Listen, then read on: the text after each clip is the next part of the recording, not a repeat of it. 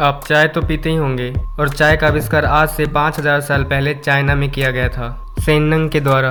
But क्या आप जानते हैं, चाय को हिंदी में क्या बोला जाता है? चाय को हिंदी में दुग्ध जल मिश्रित शर्करा युक्त पर्वतीय बूटी कहा जाता है। अगर वीडियो में कुछ नया सीखा है तो वीडियो को ज़रूर लाइक करें और चैनल सब्सक्राइब करके बेल आइकन प्रेस कर दें।